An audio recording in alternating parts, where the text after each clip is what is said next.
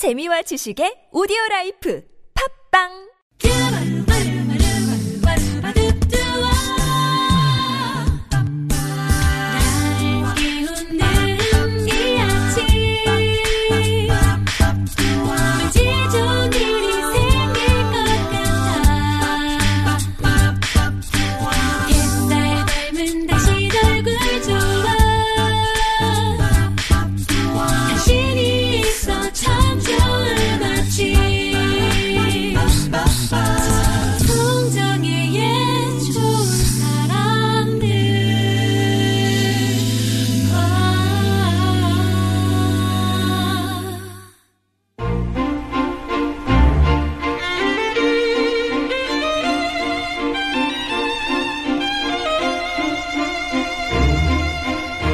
영화 중에는 혼자 보면 더 좋은 영화가 있습니다. 둘이 봐야 달달한 영화도 있고요. 시끌벅적 여럿이 마치 방청객처럼 리액션을 나누면서 보면 영화의 감동이 배가 되는 영화도 있죠. 주말을 앞둔 금요일 관객의 관객에 의한 관객을 위한 영화를 소개하는 시간 김세윤의 영화를 만나다. 영화 읽어주는 남자 김세윤 작가 오셨습니다. 안녕하세요. 네, 안녕하세요. 예. 네. 오늘 이 관객의 관객에 의한 거창하네요. 관객을 위한 네. 영화 어떤 영화 골라오셨을까요? 어, 일단 오늘의 주제는 나를 찾아줘라는 주제를 정해봤고요. 왠지 영화 제목 같아요. 그쵸. 나를 찾아줘. 영화 제목 갖다 쓴 거예요. 그죠?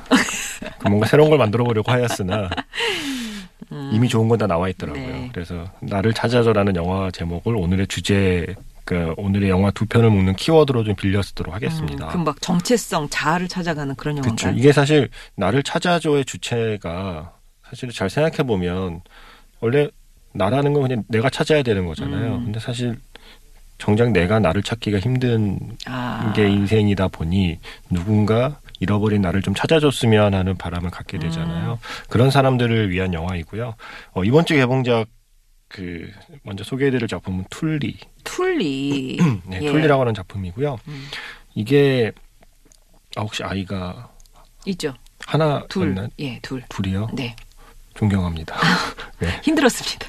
이 영화를 보았기 때문에. 네. 음, 그래서 어, 이 영화의 주인공 마를로는 애가 이미 둘이 있는데 네. 셋째 아이가 지금 뱃속에 있어요. 아이고. 예. 그래서 이게 이제 영화가 처음 시작하면 상황이 첫째 아이는 딸인데 음, 뭐 별 문제는 없어요. 별 문제는 없는데 애가 좀 비관적이에요. 네. 아이가? 네. 네. 매사에 비관적인 첫째 딸이 있고 음, 둘째는 아들인데 쉽게 말하면 떼쟁이에요. 네. 그래서 엄마가 보기엔 떼쟁이 정도로 생각하는데 어린이집에서 보기에는 약간 떼쟁이를 넘어서서 음. 아이가 좀 장애가 있는 것 같다라고까지 음. 이제 진단을 하고 있는 아이예요. 그래서 이 둘째 아들 같은 경우는 하여튼간 다른 아이들에 비해서 손이 더 많이 가는 음. 상황인 거죠. 그 와중에 배는 남산처럼 불러오고 있습니다. 네. 그런데 남편은 바빠요. 아, 네. 그리고 집에 오면 게임해요. 아. 네. 그래서 이런 상황에서 말을 놀아가는 주인공은 점점점 지쳐가고 있는 거죠. 예. 그러니까 배가 불러오는 속도만큼 우울감도 같이 이제 그 부풀어 오르고 있는 거고 음. 그리고 아이를 낳은 다음에는 영화 시작하고 얼마 있다 이제 드디어 셋째 아이를 출산해요. 아, 근데 그렇다고 끝이 절대 아니잖아요. 새로운 시작이죠. 그래서 저지 부는 속도만큼 네. 음. 뭐랄까 외로움이 불어난다고 해야 되나? 아. 근데 그러던 어느 날 결국 약간 오빠가 좀 잘 살아요. 예. 그래서- 친오빠가? 예, 친오빠가 네. 그래서 오빠가 약간 선심을 쓰듯이 내가 너한테 해줄 건 없고 음. 내가 오늘 보니까 너 요즘 영 아닌 것 같아. 음. 그래서 야간 보모를 내가 그 오빠가 오빠 돈으로 네. 오빠가 오빠 돈으로 야간 보모를 한 명 해줄 테니까 아. 야간 보모를 써라. 예. 근데 동생은 또 고집이 있어서 처음에 네. 안 쓰겠다고 버티죠. 네, 네. 내 아이는 내가 키울 거야. 어. 그러던 어느 날 도저히 안 되겠다 싶어서 이제 야간 보험에게 전화를 합니다. 아. 그렇게 찾아온 사람이 바로 툴리라는 사람이고요. 아. 아이도 한번 낳아본 적 없는 것 같은 예. 20대의 젊은 여성이 찾아왔어요. 어. 그러더니 그 예고편에서 나오는 말인데 문을 열면서 하는 하면서 했던 첫 마디가 뭐냐면 아이만 돌보러 온 게 아니라 당신을 돌보러 왔다는 말을 해요. 네. 저는 예고편으로 그걸 봤거든요. 네. 공포 영화인가 했어요. 안 그래도 그 설정을 갖고 그 코미디로 써먹어요. 어, 네. 예, 그 오빠가 보모를 쓰다는 말을 했을 때 이 주인공 마를로가 안 그래도 그 얘기 하거든요. 음. 보모는 다 그런 거 아니야? 그러면서 아마 거기서 언급한 건 누가 봐도 예전에 요람을 흔드는 손이라는 음. 영화를 언급하는 걸로 짐작이 되는 보모가 와서 막 남편하고 뭐 어떻게 하고 막 우리 어떻게 막 데려가고 뭐 이런 거 아니야 라고 이제 약간 농담처럼 하는 설정이 실제로 들어가 있는데 그렇게 그래서 사실 이렇게 다른 사람에게 아이를 맡기는 게 영 내키지 않고 불안했던 음. 주인공이기 때문에 이 베이비시터라고 찾아온 여자를 처음에 볼 때는 뭔가 미심쩍고 음. 심지어 아이도 낳아본 적도 없고 키워본 적도 없는 것 같은. 네. 우리가 흔히 쓰는 표현으로는 새파랗게 젊은 여자가 온 거잖아요. 네. 그래서 첫날에는 영 이제 불안해하는 마음에 음. 지금 날 찾아온 툴리라는 이 사람한테 애를 맡기고 내가 자러 가도 되나라고 걱정은 됐지만 몸이 피곤하니까 음. 그냥 이렇게 쓰러지듯이 잠이 들었는데 아침에 일어나니 애는 방실방실 웃고 있고 오. 집안은 말끔히 치워져 있고 툴리는 사라진 거예요. 어. 그런 식으로 매일 밤 밤에만 찾아오는 야간 베이비시터. 보모니까. 예. 그러니까 이 툴리가 오면서 이렇게 단지 아이를 키우는 데서 해방되는데 그치지 않고 정말 제가 아까 말씀드린 그 키워드 그대로 아이를 키운 독방 육아에서 해방이 되니까 아. 조금씩 조금씩 나에 대해 생각을 하게 되고 나를 신경 쓰게 되고 내가 뭘 하고 싶었었지라는 생각을 할 시간과 여유가 비로소 생기는 거죠. 예. 그러면서 이 마를로라고 하는 주인공의 인생이 놀랍도록 변해가는 이야기가 아. 바로 이 툴리라고 하는 작품의 줄거리입니다. 네. 사실은 이거는 그 시나리오 작가가 실제 자신의 경험을 썼다고 하고요. 이 영화의 시나리오 작가는 그러니까 가끔 어떤 영화들을 소개할 때 보면 주로 감독이나 배우 얘기를 많이 하는데 가끔 시나리오 작가를 주요하게 이야기하게 되는 경우가 있어요. 음. 그러니까 이그 툴리라는 영화의 시나리오를 쓴 작가가 이제 그런 케이스고요. 디아블로 코디라고 하는 여성 작가인데 이 작가의 어 전작으로는 툴리를 만든 제이슨 라이트만 감독과 함께 만들었던 음. 주노라는 작품 음. 그리고 영 어덜트라는 작품 그리고 이 툴리라는 작품으로 쭉 이제 이- 그 작품이 이어지고 있는데 약간 그 한 여성의 성장 단계에 따른 시나리오인 것 같아요. 네. 준호 같은 경우는 10대의 미혼모가 된 아이의 이야기를 유머러스하게 음. 정말 믿기 힘들지만 10대 미혼모 아이의 이야기를 음. 유머러스하면서도 감동적인 이야기로 정말 솜씨 좋게 풀어낸 작가인데 이 준호란 작품을 시작으로 쭉 써온 작품을 보면 실제로 어떤 가상의 한, 한 인물이 음. 가상의 한 여성이 음. 10대, 20대, 30대, 뭐 40대로 접어들면서 성장하는 단계에 따라 거기에 맞는 이야기를 써내는 느낌이거든요. 근데 디아블로 코디라는 작가가 실제로 셋째 아이를 낳고 정말 극심한 산후 우울증에 음. 시달리다가 음. 실제로 당시에 좀 그런 게 유행이었대요 주변에서 특히 미국의 그 큰 도시에서 베이비시터인데 음. 밤에만 아이를 봐주는 야간 베이비시터가 유행이어서 그렇죠. 음. 본인도 야간 베이비시터의 도움을 받아서 아이를 맡기고 나니 음. 세상 편하다는 걸 일단 밤에 잠을 잘 수가 있으니까요. 네. 그래서 이제 그 이야기를 바탕으로 해서 한 여성의 삶에 툴리 같은 존재가 찾아왔을 때 아. 어떠한 변화가 일어날까라고 아. 하는 지금 아마 어, 이미 아이를 키워낸 분들 네. 혹은 지금 아이를 키우고 있는 분들 앞으로 아이를 키울 분들의 모든 사람의 로망을 자극하는 이야기가 바로 판타지. 영화네요. 판타지인데 그런 역할을 남편이 해야 되는 거 아닙니까? 이 영화의 남편은 이 영화의 남편은 말고. 참 묘해요. 네. 그러니까, 그러니까 적극적으로 이 남편을 아주 나쁜 사람으로만 딱 그리지는 음, 않아요. 음. 나쁜 사람으로 그리지는 않지만 나쁜 사람이에요. 그러니까 이게 뭐냐면 영화 대사에도 나오는데 남편이 나중에 이제 막 사과를 하거든요. 어, 미안해. 내가 진짜 도와줬어야 되는데 음. 내가 아무것도 못 해줬어라고 얘기하는데 음. 아무것도 안 한 게 제일 잘못한 거야라는 그런 그, 그 음. 영화 대사가 나오듯이 뭔가 적극적으로 뭐 아내를 힘들게 한 게 아니라 적극적으로 뭘 아무것도 하지 않았기 때문에 음. 결과적으로 아내가 힘들어진 그 상황까지도 잘 묘사가 되어 있고요. 사실 많은 영화들이 우리가 예전에 봤던 로맨스들을 떠올려 보면 약간 동화책 같은 결말이 많았죠. 음. 마치 결혼과 임신은 어떤 행복의 결실. 아, 아, 예. 가령 노팅힐 같은 장면을 보면 음. 휴그랜트랑 결혼하고 줄리아 로버츠가 만삭의 몸으로 공원 벤치에 누워 있고 음. 어, 휴그랜트에 무릎을 베고 누워 있으면 휴그랜트는 책을 읽고 있고 정말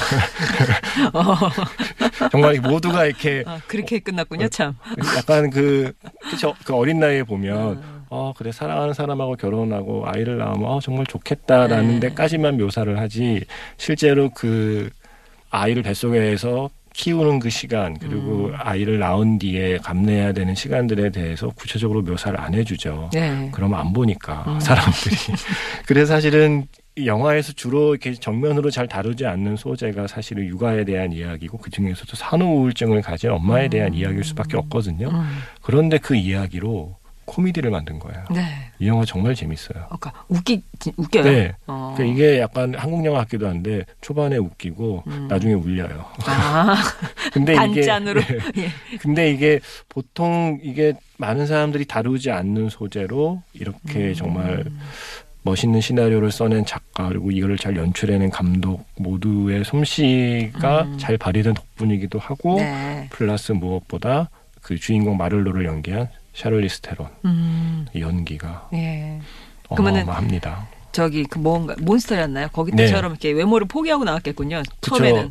실제로 살을 많이 찌웠는데 50파운드 정도라고 하니까 우리 몸 그 킬로그램으로 한 사람이 20kg가 훨씬 넘어요. 거의 음. 22, 23kg 정도 아마 찌워서. 될 걸요. 예. 그걸 찌우기 위해서 어, 햄버거와 밀크쉐이크를 매일 먹고 새벽 2시에 자료를 보면 새벽 2시마다 일부러 마카로니와 치즈를 먹고 맥앤치즈를.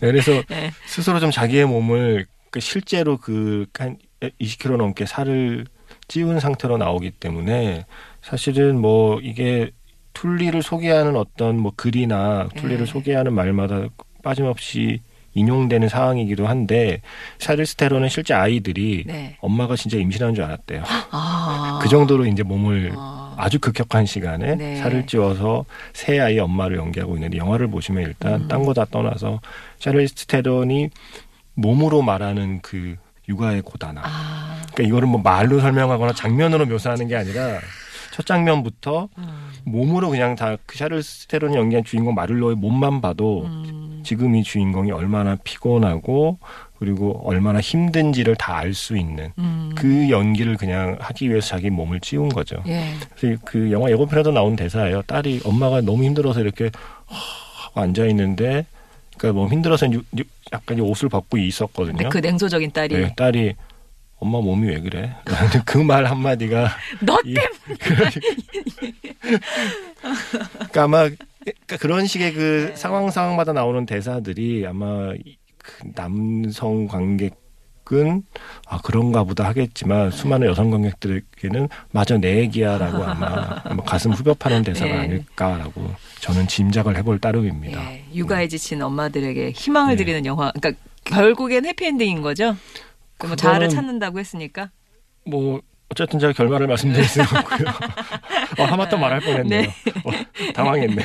네, 훅 쳤어요. 예. 네, 하지만 뭐, 좋은 영화입니다. 음, 그렇습니다. 어, 아, 아마 영화 보면 공감대가 형성되시는 우리 또 주부님들도 많으실 것 같고요. 네. 그렇죠. 자, 이게 그러니까 네. 저녁에 있는 삶이라는 건 어떻게 가능한 것인가. 음. 그러니까 자기 혼자 노력으로는 절대 될 수 없다는 이야기이기도 해요. 아, 저녁에 있는 사람, 네. 직장인들에게만 있는 그게 아- 로망이 그렇죠. 아니죠. 예. 그러니까 이제 이 영화가 툴리 같은 존재가 누구에게나 있으면 좋겠지만 그렇지 않은 사람들은 어떤 해답을 찾아야 할까에 대한 음. 힌트까지도 주고 있는 영화라서 아, 예. 예. 사실은 그렇잖아요. 이 영화를 보고 툴리가 없으면 아무것도 안 되는 결말이라 아, 너무 슬프잖아요. 예. 예, 그래서 툴리가 마를로에게 해주고 있는 어떤 위로나 툴리가 마를로에게 주는 도움을 아. 보면 어쩌면 저거는 툴리가 아니라 주변 사람 누군가가 좀 나눠서 해줄 수 있는 역할들이 예. 아닐까라는 생각을 하게 만드는 예. 영화이기도 해요. 문득 궁금해지네요. 이거는 제 입장이라면 아이가 네. 둘이 있고 남편 혼자 가서 보는 게 나을까요? 남편 데려가서 보는 게 나을까요? 남편을 데리고 가서 고개를 돌리지 않게 하고 음, 졸지 않게 하면서 보게 해야 되는데 일단은 그렇게 어, 어린 아이가 있는 아이와 함, 그 아이가 있는 상태에서는 극장 것 자체가 쉽지 않게 네. 않긴 하겠죠. 네. 하지만 전 사실 여성 관객보다는 남성 관객들이 훨씬 더 이 영화를 이 영화를 많이 봐야 된다고 생각합니다. 많이 봐야 하는데, 그러니까 네. 남편분들이 이렇게 좀 재미를 느낄 만한 그건 아닌가요? 재밌어요, 코미디예요. 아, 코미디. 예, 음. 중요한 건 코미디입니다. 어떻게 오지 근데? 예, 아무튼 네, 자 툴리 오늘 만나봤습니다. 영화 나오는 곡 중에서요 신디로퍼의 쉬밥 듣고 갈게요.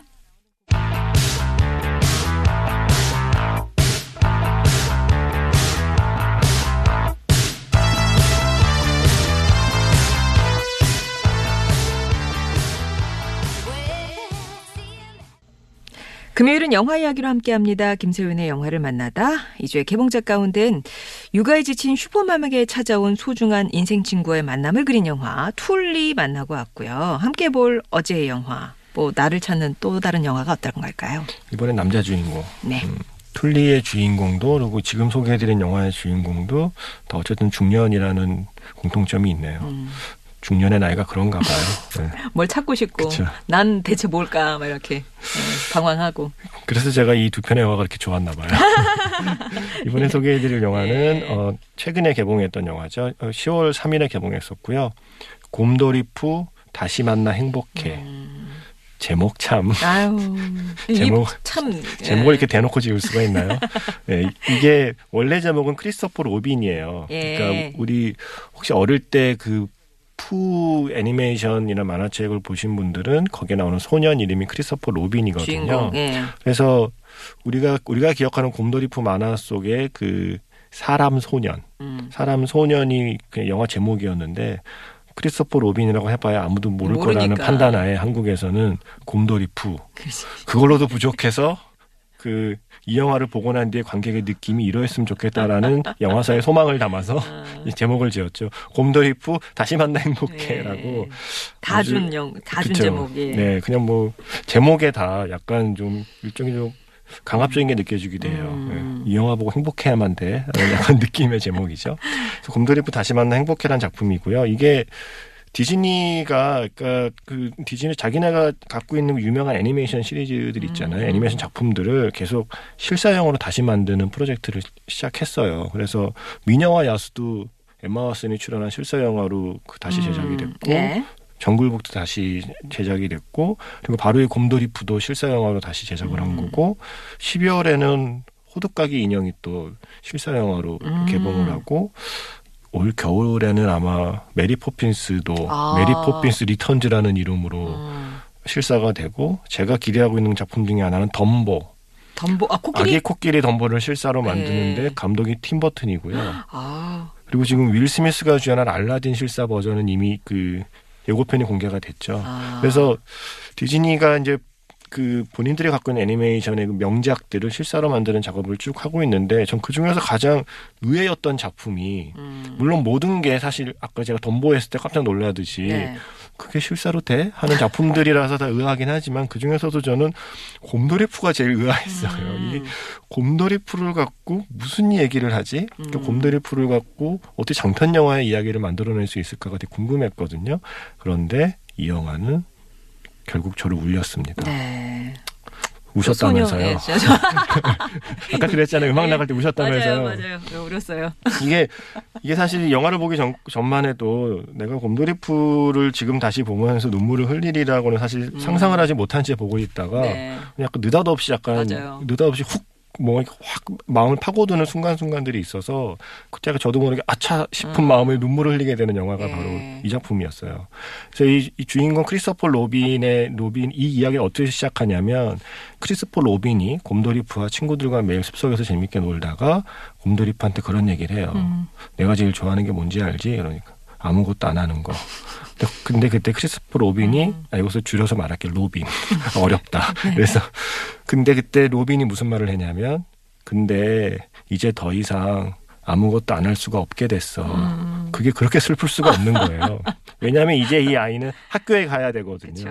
그래서 학교에 가지 않은 미취학 아동 시절만 해도 아무것도 안 해도 괜찮았고 물론 뭐 지금의 한국의 아이- 미취학 아동들은 또 그 와중에도 뭘, 뭘 해야 하는 상황이 많지만 어쨌든 아무것도 안 하고 놀아도 큰 문제가 없던 나이였는데 이제는 학교에 가고 또 아- 또 아버지가 원하는 기숙학교에 가야 하고 음. 뭔가 꽉 짜여진 규율 속에 살아야 하는 자신의 슬픈 운명을 예감한 어린 소년이 네. 이제 뭐 끝났어. 아무것도 안 할 수가 없게 됐어 라고 하면서 하지만 그러면서 하는 말이 그래도 나는 너를 잊지 않겠다. 음. 너와 친구들을 잊지 않겠다는 약속을 하고 로빈이 떠났는데 네. 사는 게 그렇지 않죠. 그렇죠. 이 로빈의 인생이 압축적으로 보여주지만 음. 이제 학교 힘들게 졸업하고 취업도 해야 되고 그 와중에 전쟁 터져서 또 군대도 다녀오고 결혼하고 아이도 낳고 회사에서는 지금 막 열심히 일하고 있는데 회사는 구조조정이라고 그러고 음. 그러니까 뭐 한가하게 자기 어릴 적에 놀던 곰돌이푸나 생각하고 있을 시간이 없는 거예요.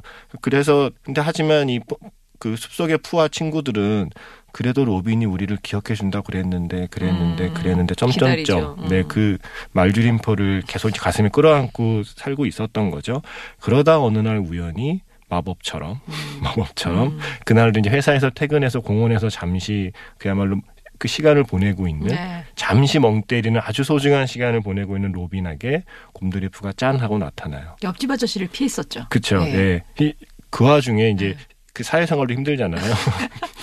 그러니까 집안에서 가장의 역할도 힘들고 뭐 남편의 역할, 아빠의 음. 역할 다 힘들고 회사에서 그 버티는 것도 힘든데 그 와중에 또 주위 사람들과 지내는 것도 힘들잖아요. 음. 그래서 계속해서 자꾸 이렇게 들이대는 옆집 옆집 사람을. 피해서 예. 피해서 잠시 공원에 그 잠시 한숨 돌리는 사이에 곰돌이프가 짠하고 음. 나타나게 돼요. 음. 그러면서 곰돌이프가 자신의 친구들이 사라졌는데 같이 좀 찾아달라고 얘기를 하지만 한가하게 그런 걸 그치. 찾으러 다닐 상황이 아닌 거잖아요. 예. 그래서 싫어 싫어 싫어 싫어 하다 어느 순간 자기도 모르게 그 숲속에 들어와 버리고 음. 어릴 때 놀던 그 숲속에서 자신이 어릴 때 함께 놀던 친구들을 어릴 때 친구 곰돌이프와 함께 이제 찾아 나서게 되는 이야기예요. 네. 그러면서 나를 찾게 되는 거죠. 그래서 다시 만나 행복해지는. 아니 보니까 이원 맥그리거도 네. 이, 저, 이 뭔가 이 젊은 시절 같이 했던 배우인 것 같은데 많이 나이가 들었더라고요.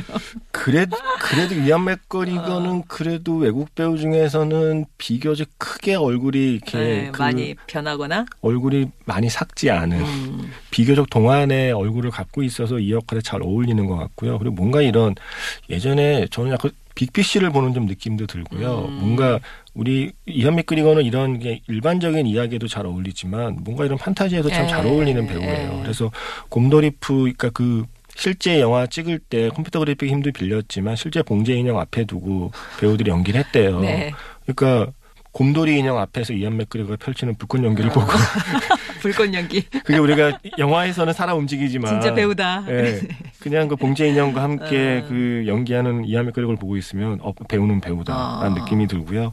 그리고 사실은 이게 그 곰돌이프니까 네. 아이들이 좋아할 거라고 생각을 하고 아이들과 함께 봤던 심지어 등급도 전체 관람가예요. 네, 맞아요. 그래서 그 아이들과 함께 갔던 부모들의 얘기를 전해 들었는데 어, 애들은 무서워한대요. 이게 그 털 한 올 한 올.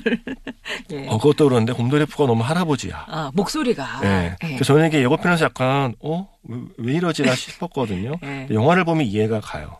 영화를 보면 곰돌이프가 어릴 적에 마냥 그 그런 우리가 애니메이션에서 봤던 그런 정말 뭐라 그럴까요? 얘가 반질반질하고 포동포동했던 곰돌이프를 생각하고 극장에 가면 안 되고요. 그 약간 푸석한 느낌 있죠. 예. 곰돌이프도 나이를 먹었는 나이를 먹은 설정인 거죠. 예. 네. 그리고 그 곰돌이프가 약간 푸석해지고 예.